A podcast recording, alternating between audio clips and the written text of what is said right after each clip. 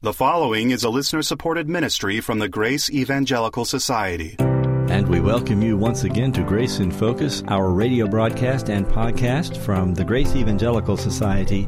We are glad you are here. Habakkuk has been having a conversation with God, and God has an answer to his complaints. God's word will never fail, it is permanent and certain. And therefore, we need to live by faith, obeying God's word. Bob Wilkin, Dave Renfro, and Ken Yates will be along with that discussion in just a moment. In the meantime, I want to remind you about our website, faithalone.org. We hope that you will go there and see some resources that might be of help to you. And we hope that you also will be thinking about joining us at our national conference right here in Denton, Texas. And that's coming up in May. It's just the right time right now to be thinking about that and making plans to join us. You'll find more details and registration information at our website. That's faithalone.org. Please join us. Now, let's go to our discussion for the day. Gentlemen. Welcome back to Grace in Focus. And this segment, we're going to be talking about the Lord's second answer, part one. Let's look at two, one through five. Maybe we'll get into the woes a little bit. There are five woes after two, one to five, right? Correct and that's things that the Lord is giving in his answer. But before we get there, we've got some important verses, including 2 4, which comes up in the New Testament. For Well, they're very important for you to. New Testament whoop de doo. That's uh, that's exactly right. that's that's what I call important people. Whoop de doo. Yeah, let's take a look at verse 1. Verse 1 is kind of a conclusion to what Habakkuk said at the end of chapter 1. His you know, his second question. He did a lot of things. He essentially accused the Lord of a lot of stuff that he's going against his character. He's not acting according to who he is. That's pretty bold to accuse the Lord. You're not doing something right. And so now, notice what he says here in verse 1 of chapter 2 of Habakkuk. He says, I will stand my watch and set myself on a, the rampart and watch to see what he will say to me and what I will answer when I am corrected. So, in other words, he's standing watch, meaning he's a security guard or he's a sentry at a fort. He's on the wall of the city in their day, looking for activity out there in the field to see if the Lord's going to come and, quote, attack him. Well, the Lord's going to give him an answer here pretty quick. But it is interesting that, that Habakkuk thinks that he, because he got the first answer, that now he's really going to get an answer and he's going to be in an important place. He's a sentry He's a guard, security guard, watching for the Lord to act. And sure enough, look what happens in verse 2. Now, the verses 2 through 5 are really an introduction, or 2 through 3 is an introduction to what the Lord is going to say in his second answer. And then verses 4 and 5, the Lord indicts the Chaldeans. In other words, it's like the Lord takes the Chaldeans to court. And then on the basis of the conviction that occurs, the Lord convicts them in court of horrible things. Then the last verses, 6 through 20, is what we call the five woes, because there's five woes, three verses each. We'll take a look at that a little bit later. But let's take a look at these first five verses.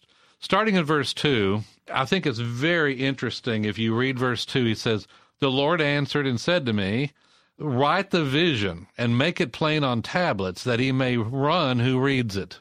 In other words, what the Lord is telling Habakkuk is this answer just ain't for you. it's for everybody. It's yeah. for everybody. Write it down. And notice the idea of tablets. Do we know of anything else in the Old Testament written on tablets? Uh, the Ten Commandments? Yeah. Ding, ding, ding, ding, So, why would he say write this on tablets? I think there's two reasons. Number one, permanence. It's not going to rot away like a piece of paper or a parchment. The second is because the Ten Commandments were on tablets, this is in the same category of God's pronouncements. So he says, write it down. And once again, all of chapter two of Habakkuk is poetry. And you're going to see pictures and picture in picture. Some of these are bizarre to our mind. And I don't have time to answer all the bizarre stuff in this chapter. But let me give you the overview of what it's teaching, okay? Yeah. So after the after Habakkuk sets himself up for the answer, the Lord answers it. He says, verse two, that he may run who reads it. So in other words, to run to tell others, also, this is a, a very interesting point too. I think he's he needs to run, tell others what's going to happen, and encourage people to live according to the will of the Lord, in spite of what's going on around them. Live according to God's will is essentially what he's saying. You think that might apply today? Absolutely. We need to learn the same thing, don't we? No matter what goes on, the chaos around us, what does the Lord expect of us? His word. We need to live by His word, you know, which I think what you're saying about the Ten Commandments on the tablets, here's His word. Yeah. They're permanent. We need to live by those. I've been doing a lot of work in Deuteronomy, and one of the things that just jumps out at me in Deuteronomy is the Lord is saying over and over again, just obey me, do what I tell you to do, and I'll take care of the rest. I think He's doing that here. Just follow me, do what I want you to do. I'll take care of the rest. Yeah, you may even go into captivity, which a lot of these people did. A lot of them were killed, but a lot of them went into the Babylonian captivity.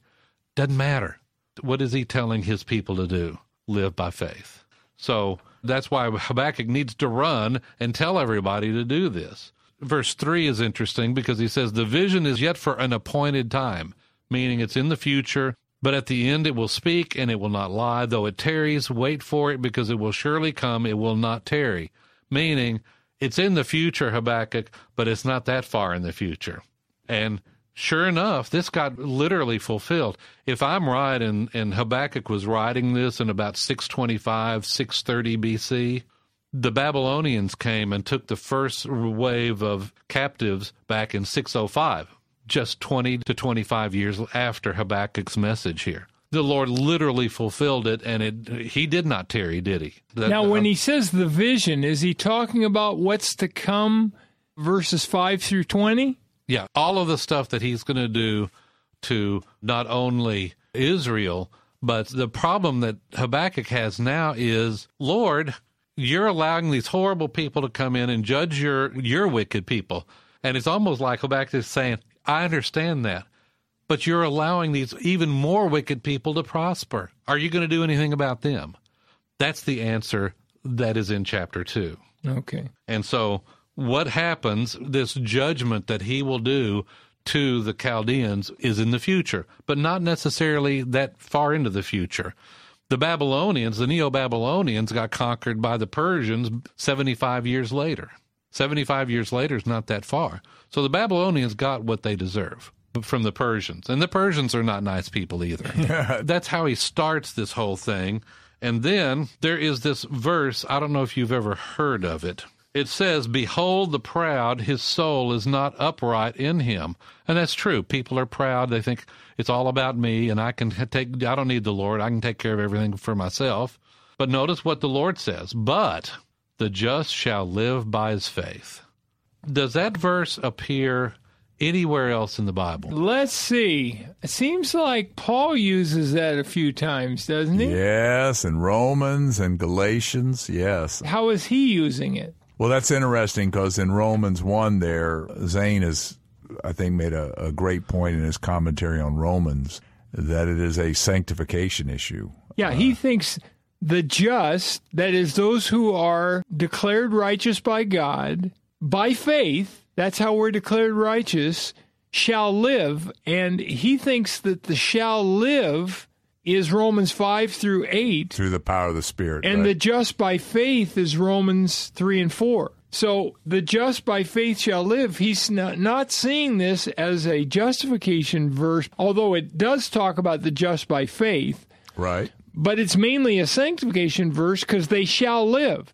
And he sees shall live as essentially a future used as an imperative.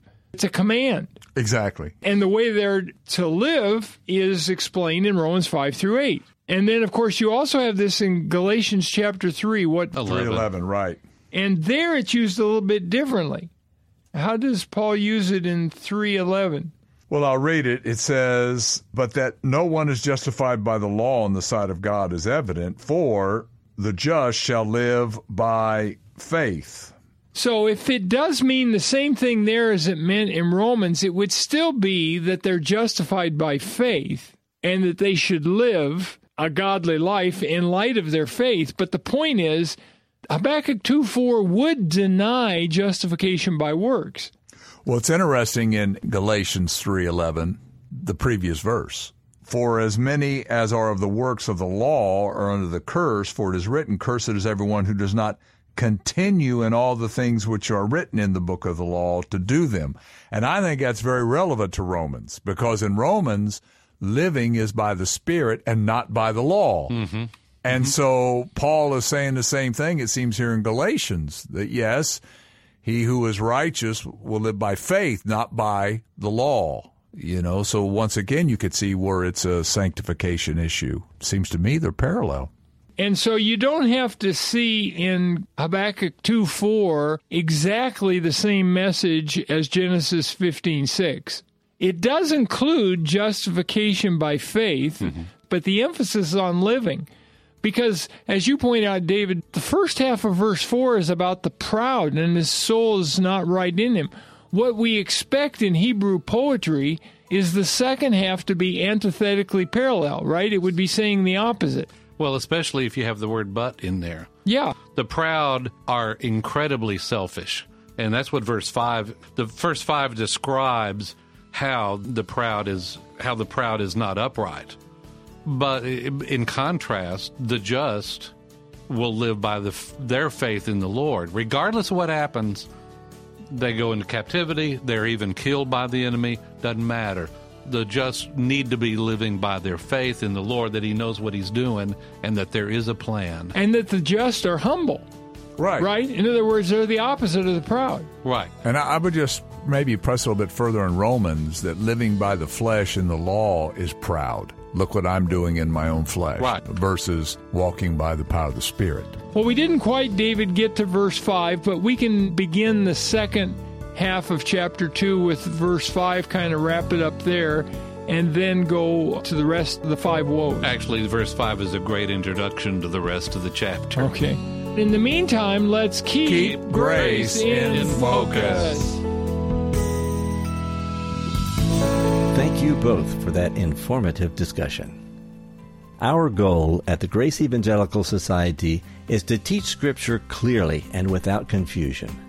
One of the best tools for that clarity, we believe, is our website. It's faithalone.org. That's faithalone.org. On our site, we have all kinds of materials that are designed to help you mature and grow in your faith and your understanding of Scripture please come visit us at faithalone.org. That's faithalone.org. You'll be glad you did. God loves a cheerful giver, and that's why we think our financial partners are some of the happiest people in the world. If you would like to learn how to become a financial partner with Grace in Focus, we would very much appreciate it. Learn more at faithalone.org. It's really exciting to hear from our listeners. So if you've got a question, comment, or feedback, I hope you'll reach out to us. Best way to do that is through email. Here is our email address. It's radio at faithalone.org. That's radio at faithalone.org. And on our next episode of Grace in Focus, we will continue with Habakkuk. Please plan to join us. This is the Grace Evangelical Society. Until next time, let's keep grace in focus. The proceeding has been a listener supported ministry from the Grace Evangelical Society.